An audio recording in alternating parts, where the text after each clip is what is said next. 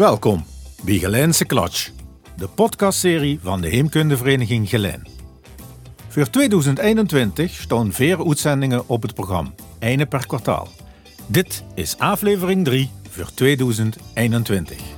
De podcastserie gaat over historische momenten in het leven knip natuurlijk in een oude en bijzondere momenten in de sport, met verrassende oude interviews. Hij had zelfs het genoegen eenmaal topscorer van, van Frankrijk te zijn.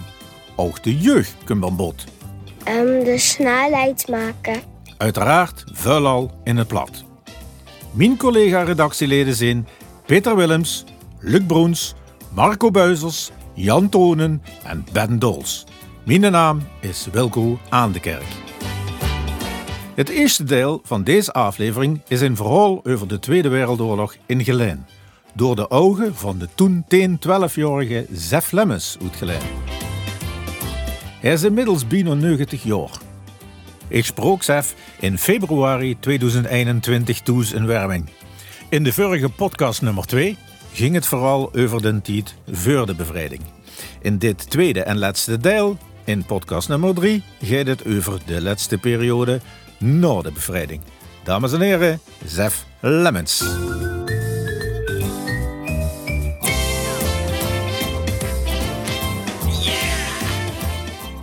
Maar we zitten voor toch al zo'n drie keer zijn we al aan het kallen over dat gedeelte van Allee. dat de Pruisen er nog waren. En eh, ik denk gewoon eens langzaam over. In Geschiffie, de bevrijding op 18 september, Ja, is eigenlijk in onze directe omgeving ganz rustig verlopen. Alleen stonden we dat het engst. ja. Het waren kerels en namen. eh, Thomas en de ene en de beul van een event. Dat was een empier en dat moest dan werd het, ja, de weg gewezen aan de militairen daar bij ons op het kruispunt. En eh, dat ganse verloop, laat we zeggen, van september tot en met april, daar zijn dus ook een massa dingen gebeurd en indrukken die ze dus als jonge gast eh, enorm vonden ze om die met te maken, laat Ja, ik ja, het zo zeggen. Ja. En dus, ik heb nu nu de naam heen. De ene, de, de. En dat is de Engelse eh, TH tussen de Keith, naam. En ja. de leerde de motor de echte T, Engelse TH, zeg ik. Ik zie hem nog zitten voor eh, Keith. Daar, Keith. Eh, op een gegeven moment ja, zijn ze vertrokken en hoe ze naartoe ze gegangen zijn, maar dat moet ergens voor het Ardennen-offensief geweest zijn, eh halverwege december eh, eh, dat jaar, maar in december 44 wie dat Ardennen-offensief begon, voor kerstmis. De Amerikaanse en de Engelse heren die moeten toch hoog indruk gemaakt hebben op de meisjes van Gelijn. Oh ja. Ja, ja, dat was natuurlijk ook weer de sport ons. hè. En Vooral eh, in, in, in die, eh, ja, in die en pletsjes en zo. gaan allemaal we houden gauw in de gaten. Wat dat allemaal betekent. de tunnel bij ons, dus de Julianentunnel, het is drie gedeeltes. Dus één voor het gladverkeer, twee gang vroeger was dat voor de fiets. Ja, ja, ja. Ik weet niet of het nu nog is. Ja, dat is nog. Ja, de militairen lieten zich ook goed kennen met die vrouwen. En er zijn eh, wat dat betreft genoeg uh, boorlingen geweest na de oorlog. Die nu ook, laat voor zeggen, gepensioneerd zijn. Maar die van daaruit komen. En eh, ja, veel zo nieuwsgierig natuurlijk als verwaren. Veel ontdekte dat wat er allemaal gebeurde. En dat die daar de tunnel in flaneerde en zo gaat allemaal. Ik ga een wingbux. Ja, dat wordt natuurlijk verschoten musje en, en eh, weet ik wat allemaal wie dat in de tijd was. En, eh, en munitie en kleier en dat lag overal in de tijd ook. eh. Ook munitieopslagplaatsen en zo gaat. En hadden ontdekt dat de lading van een granaat, dat was een soort kroet. En dat zag uit wie ehm, een rietje van, van dingen. Maar dan gans donkerbroen. Limonaatrietje, zeg maar. Ja, zo gaat het. Ja. En dat was ingepakt in wit linnen. En dat was blijkbaar de lading van zo'n granaat. Maar van het een kwam het andere. Mijn vrouw ontdekt, als ze zo'n stijfje dus aanstooks met een zwijger, dan spook dat sissend dat weg zo. Hè? Nou, dat was zo dat geweldigste. Dus in het duister maakte veel iedereen gek met dat, dat spul. Wat voor eigenlijk goed vliegen met die munitie en zo het allemaal. Achteraf zes stommelingen. Dat niet meer ongelukken gebeurd zijn. Maar ver ontdekte, met stom toeval, als ze dus op die luip van eh, de, de, de wijnbuks zo stijf zat en de stook staat aan, dan sprong dat wiet weg door het afzeten van, van dat gewerken. En dat ziste dan. En, zeer zeker als het duister was, was dat prachtig om te zien. En een van de buurtbio's, die ontdekte, als we dat dus aanstoken, dus dat dat wegsprong. En die kwam op het idee, zou we dat nu niet eens in een van die gang van de tunnel kunnen zitten. Zeer transfer. en op de teluut van een tunnel, daar stinkstroek was. Aan de ene kant, aan de, de staatsmiedenkant, zijn we vroeger het Moonspark geweest, dus toen was dat heel hoog opgeschoten. En op een gegeven ogenblik, na het vallen van de avond, daar zat we in die struik en we wachten op een schat van die militairen komen. En jawel hoor, wij komen een paar paardjes en even gedoerd. Denk op dat gelukkige van het, eh, de buks en afgeschoten. Ja, en inderdaad, dat, dat regende zo niet dat het ook in de gang kwam. En op een gegeven moment was drie seconden stil, een gegil en een geschut. ja, nou, die militairen kwamen aanrennen en kieken en dit en dat allemaal. Ja, verknipt natuurlijk wie een oude ja, ja, ja. Dat kunnen ze niet voorstellen. Maar we hebben het toch nog één of twee keer later gedaan. Ja.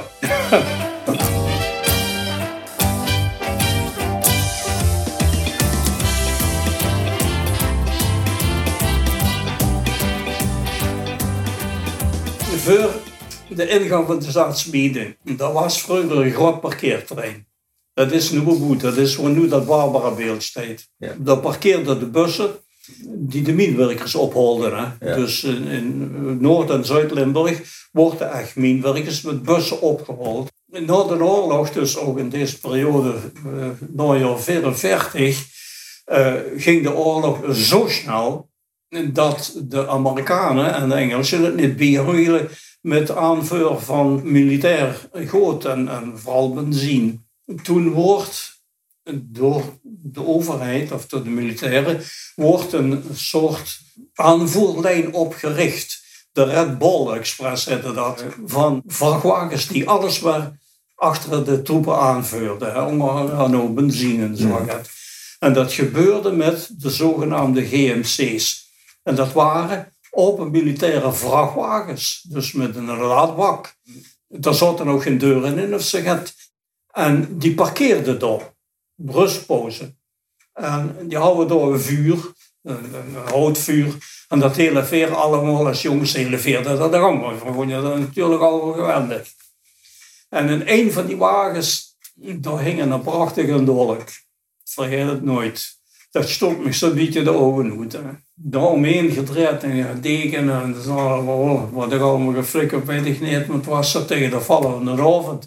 Die militairen die zaten bij dat vuurtje, die kameraden van mij ook. Ik stinkte me in de auto en hop, daar hou ik dat duidelijkste. Maar een van die militairen had dat gezien. Ai, ai. Ai, ai. Kwam, schrijver achter me aan. En als ik nu slim was geweest, ik blijven staan en dat meteen in de hein uh, laten kijken of zorgen. En nou, dat natuurlijk niet zo erg geweest. Maar ik ging er tussenuit. Met dat ding in de hein. Gelopen, gelopen, gelopen. Och, tot aan de lijntje vol toe. Dat ze me niet zo kregen. Hebben we gewoon niet gekregen. Maar ja, mijn hart, dat, dat klopte in de keel. Ik denk, ja, wat nu, wat nu? Met levende zoon naar huis. Heel stilkens dat tank verstoken en naar bed. Ik doe niks meer. Ik doe ook niet meer naar dat uh, parkeert. Dat heb ik ook nooit meer laten zien. Maar dat heb je nog, dat dolk. Den dolk heb ik nog. Oh. ja, ik heb hem. Ik heb een bewaarkastje. We hebben uh, nog op 4 en 5 mei elk jaar nu nog ja. Uh, de ja, herdenking ja. en de bevrijding. En ik denk uh, dat je met me gent zegt dat we dat moeten blijven doen. Jawel als je alles recapituleert, die vier of vijf jaar die ik dus in mijn jeugd heb metgemaakt, de schoon dingen, die onthielste. Maar ook de slechte dingen, ja, die werden eigenlijk aan een kantje geduwd. Dat is zo. En de aanleiding dus van eh, alles wat boven water is gekomen na de oorlog, met processen, met verholen, met beuk, met de Joden, met concentratiekampen en dat soort dingen, dan hebben ze toch, en dat heb ik persoonlijk gehad, een hele tijd gehad na de oorlog dat ik de Pruisen niet meer moest. Wat die allemaal hebben aangericht. Maar dat verwatert natuurlijk. Uh, generaties komen daarna, die beseffen ook niet meer wat het allemaal geweest is. Een bombardement bijvoorbeeld. Ja, wat zit nu echte realiteit van ons jeugd wat een bombardement is? Ik heb het metgemaakt. Mm. Um, dan komen ze dus op de uh, geschiedenis van ja, wat gebeurd is met de Joden. Wat gebeurd is met verzetsstrijders. Met alles wat dus uh, het gevolg is geweest van de oorlog. En dan zei ze, dat mocht niet meer gebeuren. En de enigste manier om het, laat wel zeggen, in de gedachten van de generatie Noos is ja, herdenken. Dat verdient ook veel en vief mee. En dat ze zei, jongens, laat voor zeggen, dit was een authentieke oorlog nog. Wat een moderne oorlog op het ogenblik deed, is misschien nog veel erger. Dus blijf er in godsnaam vanaf. Ja. ja. Als ze er nog zus op het ogenblik en de heurst die verhalen van nu, die dus het landje komen, die moeten vluchten uit hun eigen landje. Maar als ze dat dan terugspeelt, nog wat verder hebben metgemaakt, dan moet zich de huidige generatie toch wel eens goed realiseren wat het allemaal geweest is. Ja. En wat er nooit meer mocht komen. Ja. Hey, ik zie het compleet en ik hoor daar nog. Dit nooit meer. Dat is eigenlijk, uh, mm -hmm. ja. Uh, zijn Flemmers en ook uh, Kitty Kalle, bedankt voor de gastvrijheid. Bedankt voor het uitgebreide verhaal. We zullen er vast stukken van horen in de podcast van de Heemkundevereniging. En ik zal er sowieso voor zorgen dat dit ganse verhaal bewaard wordt gebleven. Dankjewel. Graag gedaan, welkom. Ik hoop dat het gaat uit.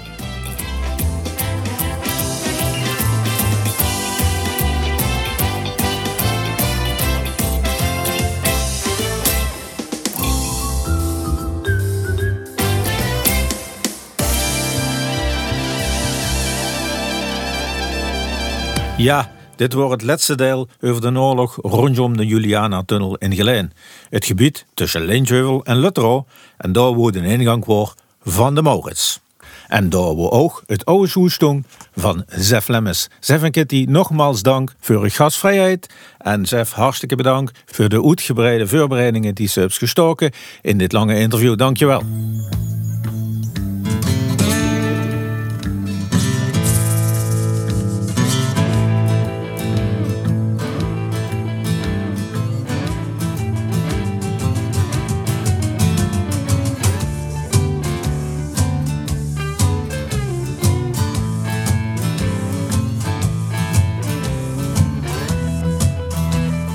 De loesteraars die podcast 1 en 2 hebben geloesterd weten dat normaal nu een item komt over een ambacht.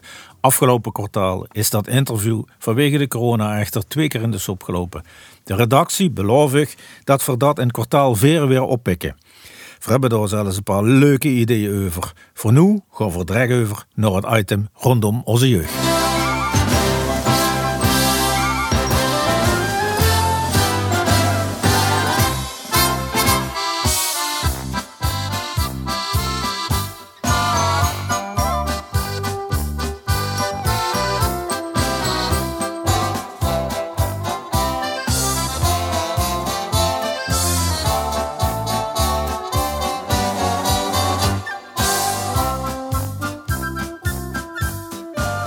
Begin juli was Luc Broens in de Openlog op bezoek bij de stichting Wielerbaan Geleen bij Broek. Daar organiseert onder andere Michael van Dijken voor de jeugd fitse momenten. In de zomer op dinsdagavond en donderdagavond en in de winter op zaterdag. Kinderen kunnen daar gewoon meedoen en kunnen zich ter plekke inschrijven.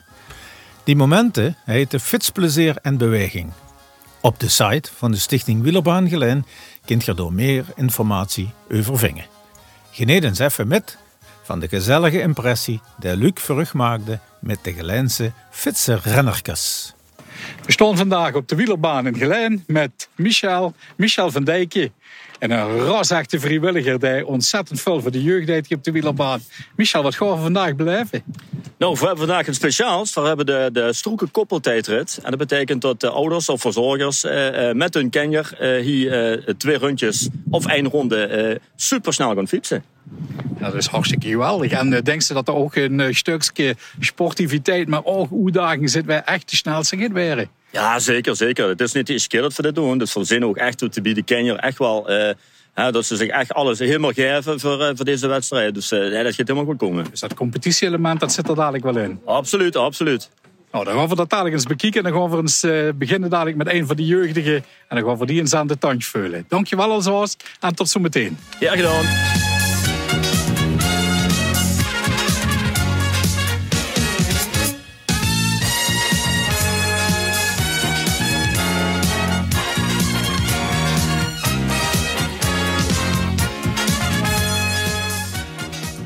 Staan hier met uh, Koen van, uh, van Jansen volgens mij. Hè? Helemaal en de pap, daar staat ook even hem Stefan. Koen, vertel eens even, wat ga je hier vandaag doen? De koppelkoers. En um, we gaan uh, de snelheid maken. Met, um, en dan gaan we heel snel. Zo Koen, dat klinkt heel spannend. Wie oud best je eigenlijk Koen? Zes. Zes jaar. En dan al op zo'n chique renfiets. Ja. Wat, wat, wat ga je zich hier dan doen? Ga je zich echt proberen de pap te verslaan? Ja. En denk je dat dat gaat lukken? Ja. Wat vind je eigenlijk leuk aan het fietsen? Um, de snelheid maken. En, en deze zich hier wel trainen met Michel? Ja. En heb zich ook voorbeelden? Waarvan ze denkt van dat zijn de kampioenen, zo wil ik later ook werden. Ja. En wie is dat dan? Mm. Welke wielrenner vind je zo goed? Mathieu van der Poel. Zo, dat is niet de minste, hè? Nee. Wie lang deed ik al fietsen hier op de baan, eh, Koen? Mm. Al heel lang. Hey, en even hoe het, het stiekem vragen. Die moesten vooral niet aan de andere lui dadelijk vertellen. hè, Want dat zijn die geheimpjes van dich natuurlijk. Wat heb je voor bandenspanning? Um, dat weet ik eigenlijk niet. Gewoon zo hel mogelijk. Dat is ook zo hel mogelijk in school? Ja. Neem eens vertellen, hè. Koen, dankjewel. Alvast heel veel succes.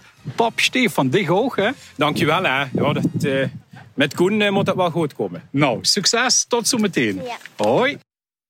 Ik sta nu uh, bij Lis. Lis is ook een van deze deelnemers vandaag hier op de wielerbaan bij Glanerbroek. Lis, mag ik tegen ook het vraagje stellen? Wie oud best zich, Lis? Zeven. Zeven. En ik heb zenig niet een beetje een renfiets, maar meer een mountainbike-achtige fiets. Hè. Maar ook een hele snelle zo te zijn. Hè. Wie haal jij zich erop? Soms heel snel. En ook. Uh... Mm -hmm. hey, en jij is de man verslaan op de fiets? Ja? En jij is zich sneller dan mama? Vertel het maar. Ja. Ja?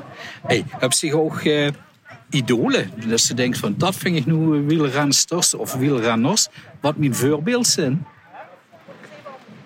Ja. En wij zouden dat zijn, weet zich dat? We moeten even denken, man. Ja. Man, weet zich dat misschien? Wij zouden het zien.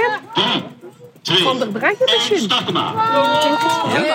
Ja? ja? Zo, dat is interessant. Hè. Ja, en die is goed, hè. Dat is wel een goed voorbeeld, hè. Nou, dan wens ik je heel veel succes zo meteen, hè. En uh, oh, toi, toi, toi, ja.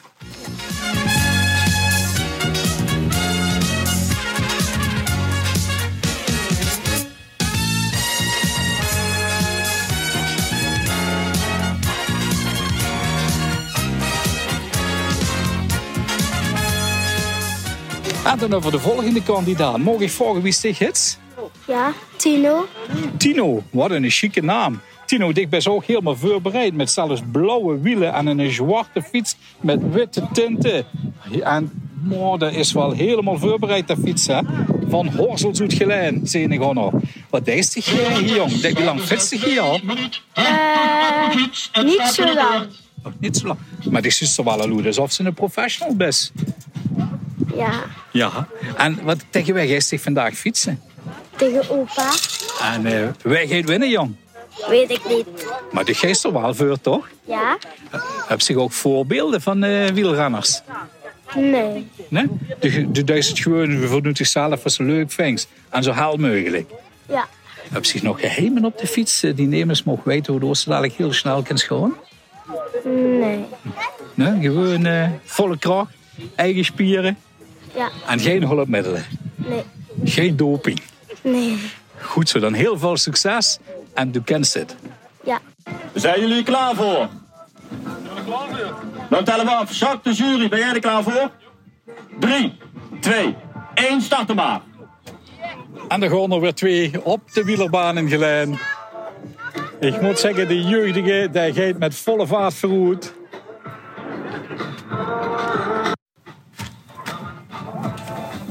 De eerste 500 meter zitten er bijna op. Ze komen richting de meet voor de tweede ronde. Laatste ronde voor de koppel. Laatste ronde, laatste ronde. Kom op maar, kom op. De jeugd nog helemaal voorop. Hij wordt vol aangemoedigd vanuit de kantje. We zijn benieuwd wie gaat winnen. Ga ermee, kom op, op, op, op. Heb zo'n foto's maken? Kom op maar, alles is wat je hebt hè. Kom op, hop, hop, hop, hop, hop. Goed zo, op die trappen staan. Laatste Het wordt een close finish. Stanley voorop en hij verslijt de pap.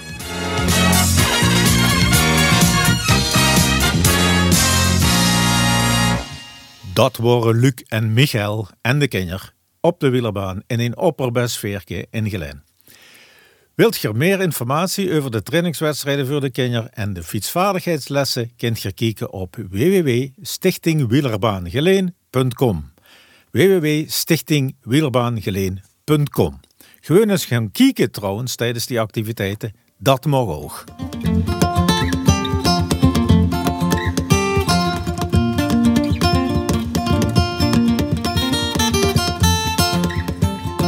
Laatste item van deze aflevering 3 van de podcastserie Gelijnse Klatsch is een interview met oud-Fortuna-speler Bram Appel door Ben Dols in 1990. Ben heeft de vragen voor de gelegenheid opnieuw ingesproken in het plat. Uiteraard wordt Bram van oorsprong een Rotterdammer en dat hoort ze. De historische waarde van het interview echter van meer belang dan de spraak. Zeker voor een alleraardigst emes die immer in Gelijn is blijven wonen. Bram Appel is in 1997 overleden. Wier legt Ben Dols alles zelf uit.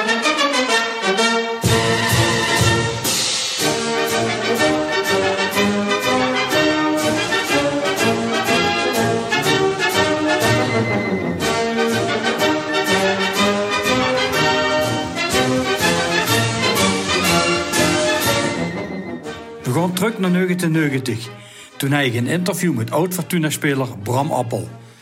Een aanspraak was snel gemaakt, want Bram woonde in de Stikkerstraat in Gelijn. Bram Appel is in Gelijn bekend als voetballer van Fortuna 54. Hij speelde daar van 1955 tot 1960. De geboren Rotterdammer was een van de eerste Nederlandse voetbalprofs die naar het buitenland ging voetballen. Het interview gaat voornamelijk over deze tijd en zijn carrière als speler van het Nederlands elftal. Bram Appel, geboren in 1921 en gestorven in Gelijn op 76-jarige leeftijd.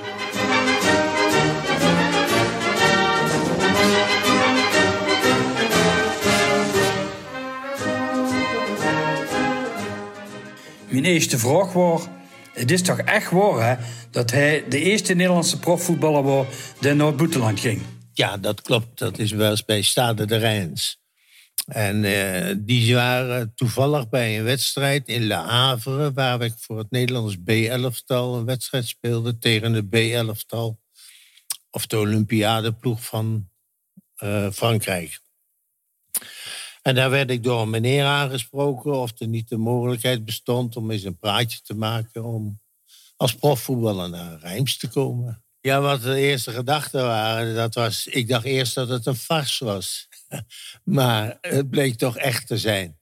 Die meneer was zo tevreden over mijn spelkwaliteiten... dat uh, nou, hij wilde toch graag dat ik naar Rijms kwam. En toen zijn ze ook bij mij geweest in Sittard, waar ik daar woonde. En toen hebben we daar alles besproken. En toen ben ik alleen nog meegegaan naar Frankrijk om met het volledige bestuur alles zwart op wit te zetten. En uh, ja, ik was een goedkope speler, want transfer was er niet. Uh, niks. Ik kreeg een prachtige woning. En uh, nou ja, ik moest me zien hoe het liep. Het was binnen twee maanden geregeld. Want je vroeg dan de overschrijving via de KNVB als KNVB-lid. En die kreeg je ook binnen een bepaalde... Alleen de KNVB vroeg of zij soms nog moesten dingen moesten opknappen... in verband met financiën of wat ook. Uh, heb ik hun gebeld dat dat niet nodig was. Alles was geregeld. Ik had iemand in handen genomen die de Franse taal goed machtig was. Want ik had een school Frans, kwam ik niet ver. Wat Bram Appel nu vertelt, gebeurde allemaal tijdens het seizoen. Nou ja, en zo ben ik dan uh, bij een fantastische club gekomen. Ik heb er vijf jaar gevoetbald. En vijf jaar met plezier. Ik had zelfs het genoegen eenmaal topscorer van, van Frankrijk te zijn. En dankzij de medewerker van de andere jongens natuurlijk. Hè? Want ik kan ze niet alleen maken. ja, en zo heb ik daar vijf jaar gespeeld. En toen ben ik dan na vijf jaar ik moet eerst nog even zeggen, wij kwamen in 49 in Rijms. En in november 49 werd onze dochter geboren. Dus dat was een Française volgens de wet. Maar ze mocht dan met 21 jaar kiezen of ze Franse nationaliteit wilde behouden. of dat ze de Nederlandse nationaliteit. Hoe groot was eigenlijk het verschil met het Nederlands voetbal in Frankrijk? Nou, ik moet eerlijk zeggen, ik heb zelden in de beginfase zo moeilijk gehad. Dat was toch wel zoveel sneller en actiever als in Nederland. Werkelijk waar. Ik heb moeite gehad. En die trainer, dat was toen de tijd de heer Rousseler. Dat was uh, eentje die uh, kwam uit, uh, uit de grensgebied. die sprak ook goed Duits. Want mijn Frans, mijn schoolfrans, kon ik me wel iets redden. Maar als dat zo vlug gaat, dan, dan moet je toch wel even bedenken. En die sprak me dan in het Duits even aan. Dat ging dan beter. Maar die, die, die man, dat was een fantastisch iemand. Hè?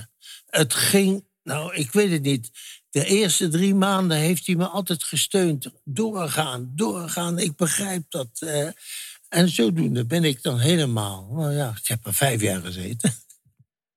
Werd direct. Uh, op de middenvoorplaats. En ik heb twee keer op de speelplaats gespeeld en één keer op de backplaats en één keer als keeper. Ik ben als jeugdkeepertje begonnen in dat tijd in Wassenaar. En dat is me altijd een beetje bijgebleven. Dat had ik ook in Rijms verteld, want in Rijms in der tijd mocht er niemand vervangen worden door blessures. Begrijpt u? En toen was ik ene keer in Toulouse, dat was de keeper van ons. En uh, Sinibaldi heette die. En Rine Schaap speelde bij Toulouse. En toen die jongen die kreeg een schop tegen zijn oog. Ja, ongeluk hoor. En toen uh, zeg ik tegen hem, ik zeg, nou joh, ga naar de kleedkamer. Goed met water deppen. Dan heb je kans dat het niet zo opzet ik ga de goal in en jij gaat maar rechtsbuiten spelen. Hè? Want dan konden we met elf man weer verder. En inderdaad, met elf man hebben we verder gespeeld. En Rine Schaap, die liep aan de andere kant. En dan zegt hij, dadelijk maak ik er eentje. Ik zeg, jij van zijn leven nooit over mijn lijk. hebben we echt nog lol gehad. En we wonnen met 1-0. Dus ik had er geen één doorgelaten. ik ben mijn borst vooruit. Hè. Het is natuurlijk niet niks als ze naar het boeteland gaat. Hoe wordt Bram Appel als boetelanger opgevangen bij de Franse club? Ja, fantastisch. Ze noemden me Lapin. Konijn. Ik kon ze hard lopen. Ik als jullie me maar niet opvreten. nee, werkelijk, een stel jongens, hartstikke leuk. Onder elkaar ook, geen jaloezie, niks. Ik weet het niet. Maar ik, dat bestuur, hè, dat was wel zo één met de jongens. Je zou zeggen, dat zijn ook medespelers. Dat is niet van eh, directeur dit of directeur zus. Of, dat wilden die mensen niet. Die wilden gewoon met jou als gewone jongen. Dat, dat was fantastisch. Nou, het eerste jaar dat ik daar kwam, toen wonnen we de Franse beker. Nou, dat was wat, hè. En daar met die wedstrijden van de Franse, de cuphouders hadden na de competitie, hadden ze daar. En daar hebben we toen eh, gespeeld tegen in Portugal. Oh, hoe heet die, die ook alweer? Nou ja, daar wonnen we dan in ieder geval met 2-0.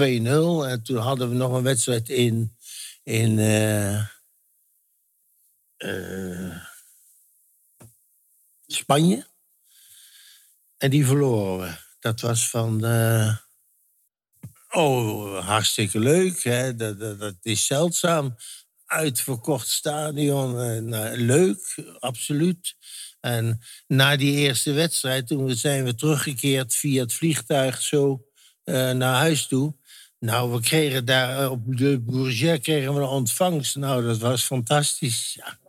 De mensen waren gewoon uitgelopen. Rijms heeft gewonnen van die bekerhouder. Nou, dat was wat, hè. Bram Appel nam na vijf jaar met weemoed afscheid van zijn Frankrijk.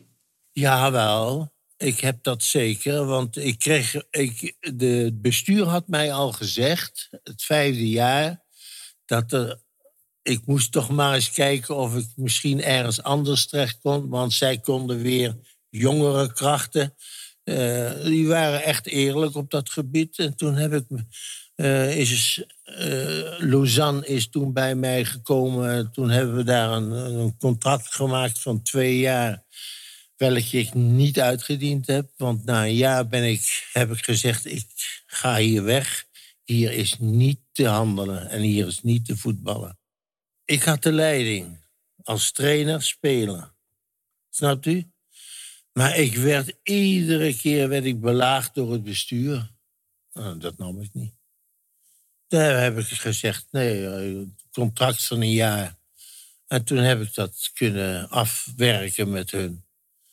En toen ben ik weggegaan en toen ben ik weer bij Fortuna gekomen. Dan Kalver over zijn interlandcarrière. Hij speelde maar 12 interlands, maar debuteerde heel bijzonder. Namelijk op de Olympische Spelen van Londen in 1948. Destijds is het begonnen met uh, de Olympiade in Londen in 1948. Ik stond wel op de lijst voor uh, eventueel mee te gaan. Toch, de, er werden alleen 15 spelers werden er, gingen weg. En die anderen moesten thuis blijven. Toen is Rozenburg in de eerste wedstrijd geblesseerd geraakt. En toen kwam ik aan de beurt. Ik kreeg een telefoontje. Ik moest direct naar Londen komen. Ik moest me melden op Schiphol bij het vliegtuig van de, de atleten. Nou, en dan kwam ik van uh, Fanny Blankenskoen, die kende ik al. Uh, toen zeg ik tegen Fanny, ik zeg, uh, ik moet gaan spelen in Londen tegen het Engelse elftal. Ik zeg, ik mag met jullie mee, heb ik gehoord. Hè? Ja, dat zal ik eerst wel eens even vragen, zegt ze. Hè? Want je, je bent geen atleet, je bent een voetballer. Was gekheid, hè? En nou ja, in ieder geval ik kwam daar aan in Londen. Ik werd afgehaald. En uh, ik kon me meteen omkleden, trainen. En uh, nou ja, zoals het altijd moet. Hè. Keihard werken en dan naar de wedstrijd. Ja, kwam Prins Bernhard kwam eerst eens even ons allemaal succes wensen. Maar we speelden gelijk. En in de verlenging verloren we. En toen waren we uitgeschakeld. Was jammer.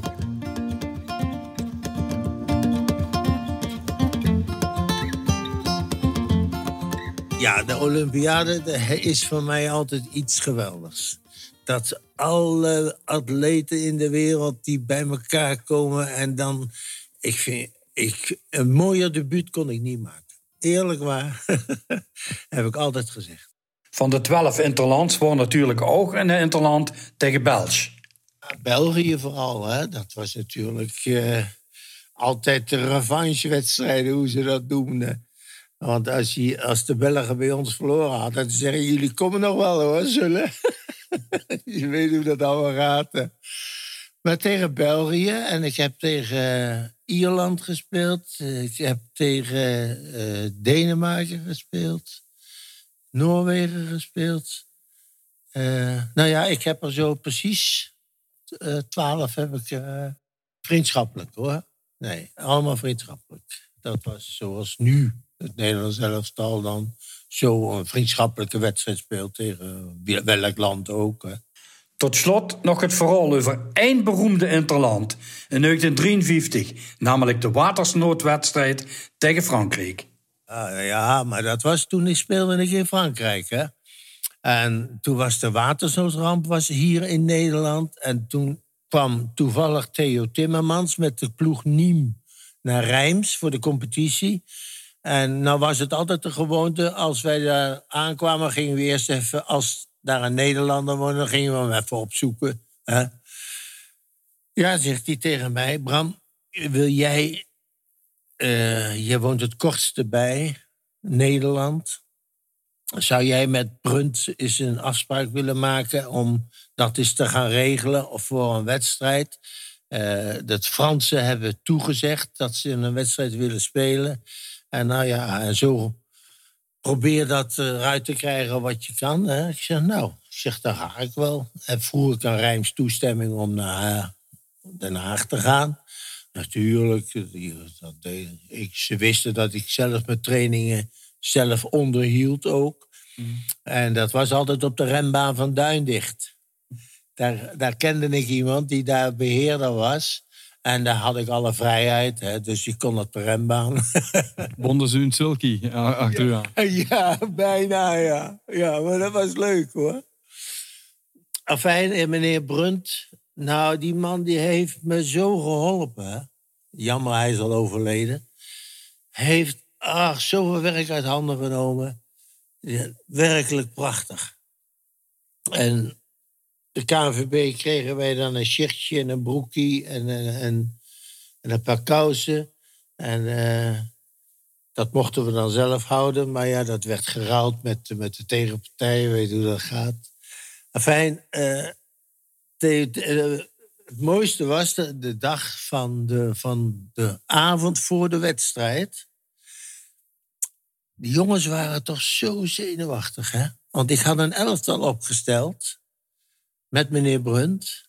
Hè, dat ging spelen. En dat waren de meeste jongens die daar in het hotel zaten... wat KNVB voor ons ook weer gereserveerd had. Die zenuwachtig. Dat was iets, ja... Fijn, ik zei, jongens, kom, half elf, naar bed. Morgen is er voetballen. Ik zeg, wij zijn dat zo gewend. Ha, tien minuten later wordt er geklopt. Stond eh Theo Timmermans voor de deur. Ik sliep met Kees Rijvers. Timmermans weer met anderen. Maar Zo zaten we op een gegeven moment met z'n allen op, mijn, op onze slaapkamer moppen te tappen. Want we, ja, wat moet je? Hè? Die jongens die moesten een beetje afleiding hebben. Die waren doodzenuwachtig. We hebben moppen getapt tot, tot drie uur in de nacht. Ja, we hebben ons kapot gelachen. Eh, maar ik denk, als het nou maar goed gaat... Jongens, slaap uit, hè? Nou ja, de andere dag... Ja, van de zenuwen waren die ook alweer vroeg opgestaan. Dat, dat, ik weet het niet, dat dat werkte, hè? Het was eigenlijk iets bijzonders. Ja, omdat wij toen de, eigenlijk de verstoteren... Hè, zelf even iets gingen organiseren... waar de KNVB nooit misschien aan gedacht had. Ik noem nog maar wat. Hè. Nou, dat was geweldig, hè. En een uitverkocht stadion. Met ik weet niet hoeveel bussen uit Nederland. Duizenden zaten er op de tribune. Nou, en dan hadden we de consul. En eh, die man die eh, regelde alles wat betreft de financiën en zo. Daar wilden wij ons niks mee te doen hebben. En die zorgde dat dat geld dan op, op zijn plaats kwam. Nou, de wedstrijd was afgelopen. We hadden met 2-1 gewonnen van de Fransen. Nou, alles stoomde dat veld.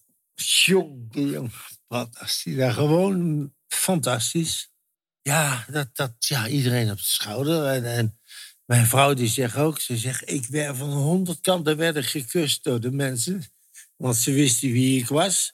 Ze zegt, nou, idioot gewoon, hè. En dan hadden we dan s'avonds een diner. En toen had Rijms had 24 flesjes champagne gestuurd. Nou, was ook prachtig, hè?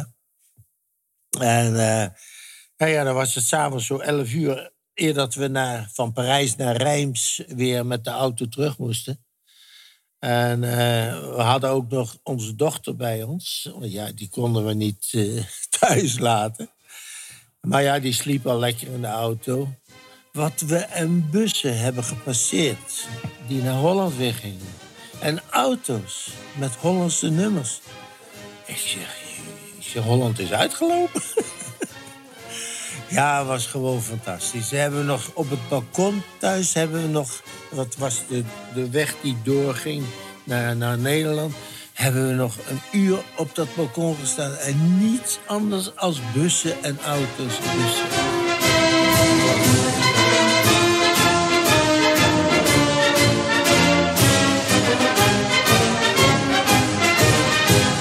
Een uniek voetbalverhaal uit vroeger tijden.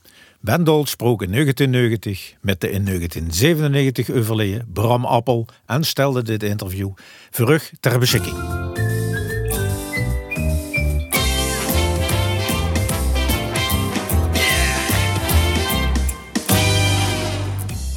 Leef nu!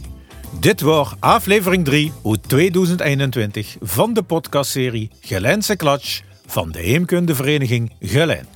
Ik dank alle lu die hebben metgewerkt. Heb je ideeën of kritiek? Laat ons dat weten.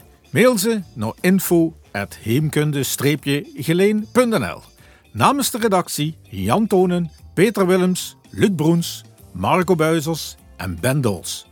Mijn naam is Wilco aan de Kerk en over de maand of drie lanceren Veervrug aflevering 4 van Gelijnse Klatsch. Bedankt voor het luisteren.